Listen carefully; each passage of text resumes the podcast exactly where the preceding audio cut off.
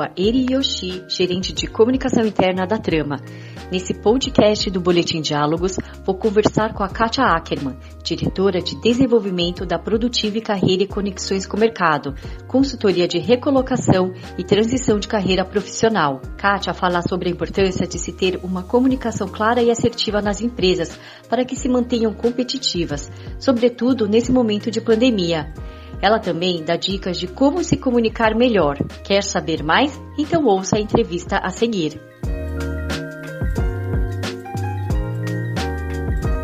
A comunicação interna sempre foi importante para as empresas. Em tempo de pandemia, em que as pessoas estão distantes por conta do home office, o cuidado deve ser redobrado para que não haja mal entendido?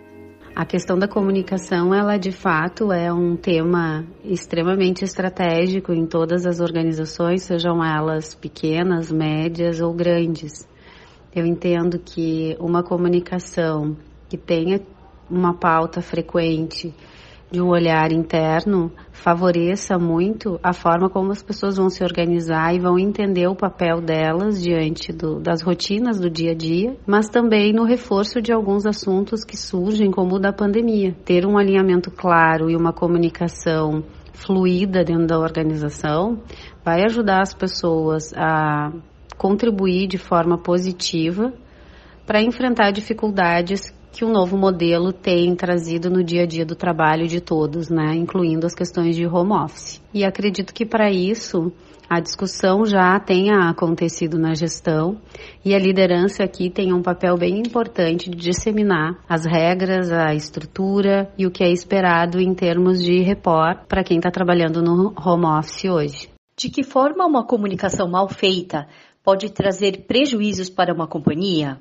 A pouca importância de dar linearidade aos comunicados. Então, uma vez que eu comunico para uma área de uma maneira e comunico para uma outra área de uma maneira diferente, eu crio ruídos desnecessários para a organização.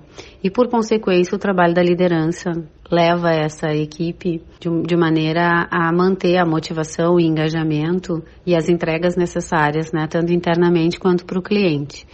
Então, ter uma comunicação truncada, mal feita, mal organizada, eleva é, consideravelmente o nível de estresse das pessoas que lá estão trabalhando. E acredito que sim, é, os prejuízos eles apareçam tanto no dia a dia quanto na escala de valor que a empresa se propõe a gerar, seja em serviços ou em produtos, né, para os seus clientes e mercados.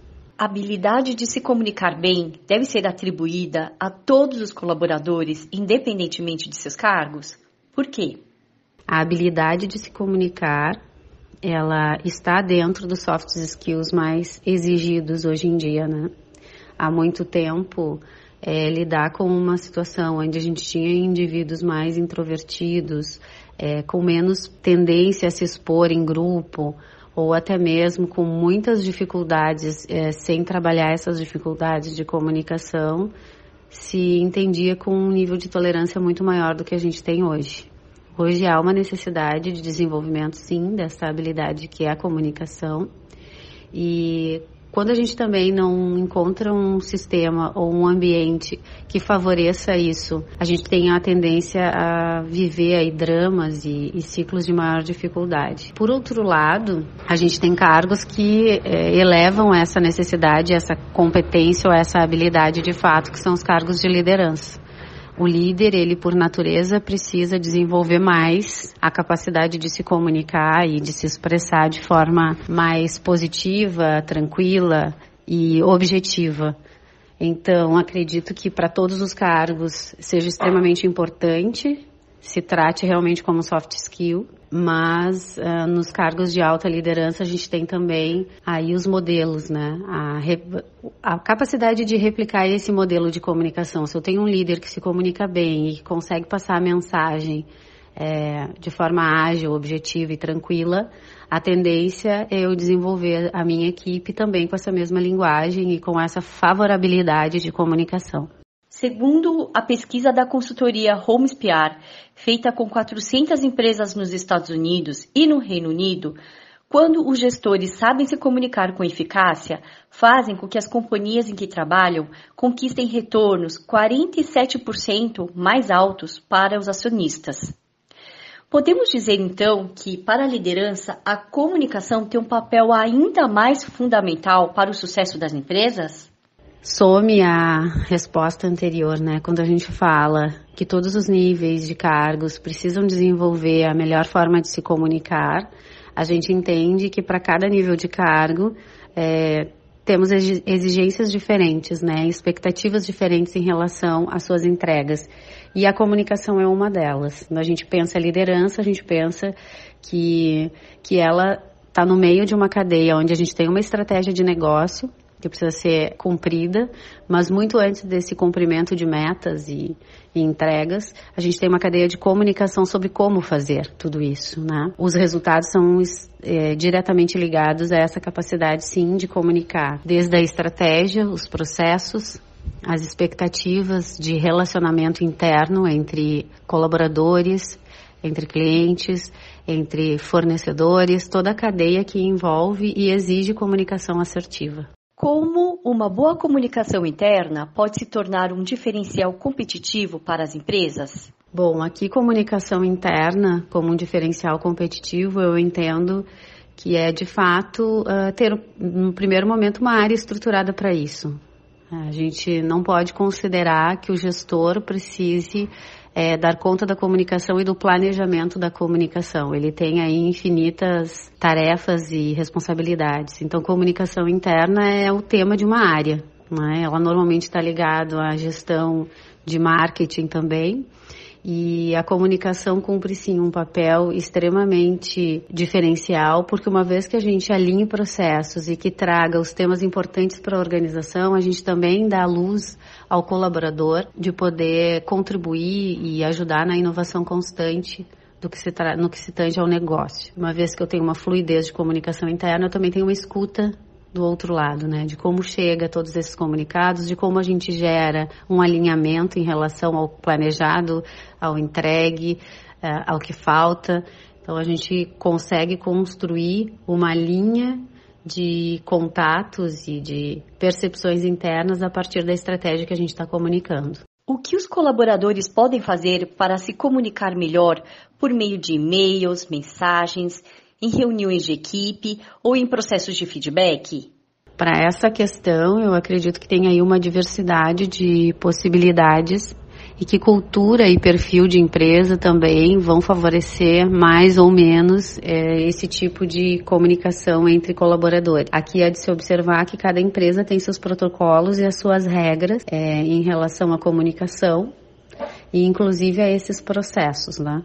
Tem empresas que optam por uma formalidade, às vezes até em excesso, e tem empresas que optam por sistemas de comunicação e gerenciamento interno que favorecem muito a troca das informações e o posicionamento né, em relação a processos, a entregas, a encerramento de ciclos de projetos e tudo isso envolve comunicação. Aqui eu, eu Prefiro pensar que cada empresa vai encontrar a sua própria medida, mantendo alguns critérios que vão ser universais.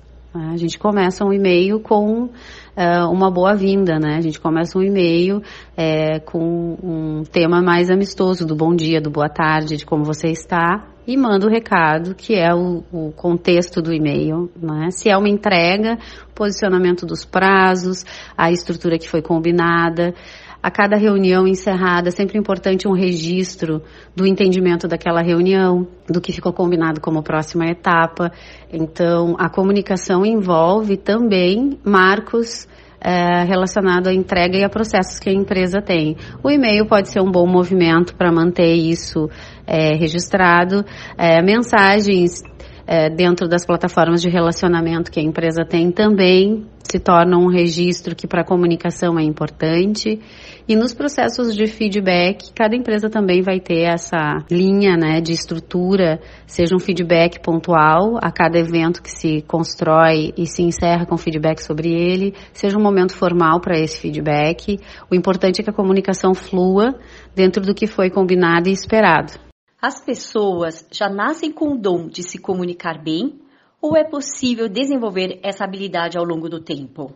Sim, acredito que todas as pessoas têm a capacidade de desenvolver a habilidade de comunicação e o desenvolver significa ir aprimorando com o tempo e com um autoconhecimento que se coloca na jornada aí, tanto da vida quanto da área de carreira mais profissional. Com o passar do tempo, a gente percebe o nosso estilo. E à medida que a gente identifique o nosso estilo de comunicação, a gente consegue ir aprimorando ele. Né? Muitas vezes, inclusive, é, diminuindo algum esforço ou alguma dificuldade que se tinha em lidar com algum tema ou com algum formato de, de assunto que exige uma comunicação mais específica, seja mais diretiva, seja mais confrontativa. É, boa parte das vezes a gente precisa ir tomando consciência primeiro desse estilo e adequando as nossas possibilidades em relação a isso. Comunicação não é um assunto simples de fato, tem a máxima entre o que eu comunico e o que o outro entende e eu tenho que de fato conseguir transmitir algo que, que eu queira e que alcance o entendimento do outro. Então aqui a gente tem a percepção como um ponto de favorabilidade sempre. À medida que eu tenho uma percepção apurada do, do contexto, do cenário ou do perfil do, da pessoa a qual eu estou me comunicando, eu consigo pensar numa estratégia mais favorável a essa comunicação fluir e eu atingir o objetivo da mensagem que eu preciso transmitir. Mas de fato eu entendo que é uma jornada de autoconhecimento.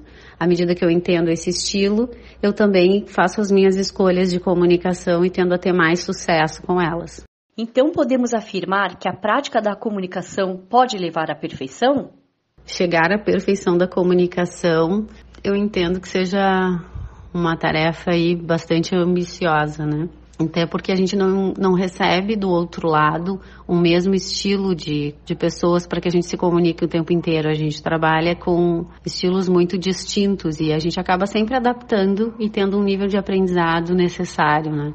Basta a gente pensar agora o evento da pandemia, o quanto uh, pessoas que a gente já não conversava tanto, não precisava emitir tantas comunicações e ter tantas intervenções, acabaram uh, tendo mais dificuldades para travar essa comunicação é, só por e-mails ou videoconferências ou meetings, né, ou ferramentas aí de transmissão para as reuniões. É muito comum a gente perceber pessoas que entram nas reuniões sem muita contribuição, né? Mais escutando do que falando. E nesse momento, a comunicação de uma maneira geral, não só a comunicação interna, ela está passando aí por grandes desafios, né? que exige mais planejamento para tudo. Mas eu vejo que a comunicação interna, que é o, o tema hoje central aí das organizações, ela está chegando a um movimento de muito mais qualidade.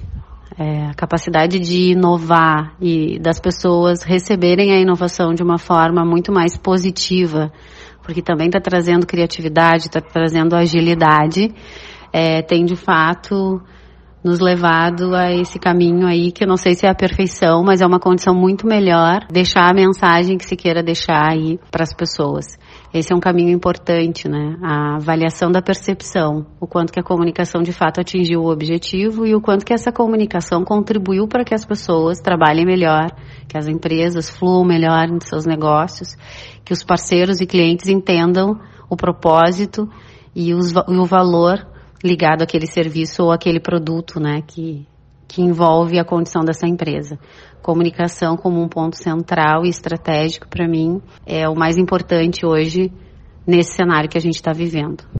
Kátia, muito obrigada pela sua participação. Agradeço a todos também por nos acompanharem nesse podcast. Até o próximo!